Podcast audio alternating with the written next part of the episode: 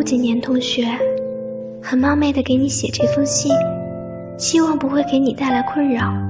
都说世界上每一个人的存在都是为了另一个人的出现，我想我的出现就是为了你的存在。我没有太大的梦想，只是希望可以和你在一起。我也没有那么好的文采，我只想说，我想在五十年之后还可以像现在这样爱你。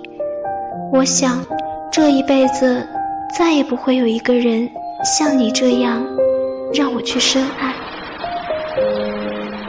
你不知道，自从我遇见你的那一天起。每个梦里都是你，我有过许多幻想，每次都幻想可以和你在一起。最美的不是下雨天，而是我和你一起躲过的屋檐。陆几年啊，该你上场了。我许过许多愿，每个愿望都是希望你爱我。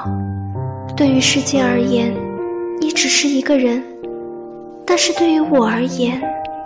你却是整个世界，有生之年，我最爱你。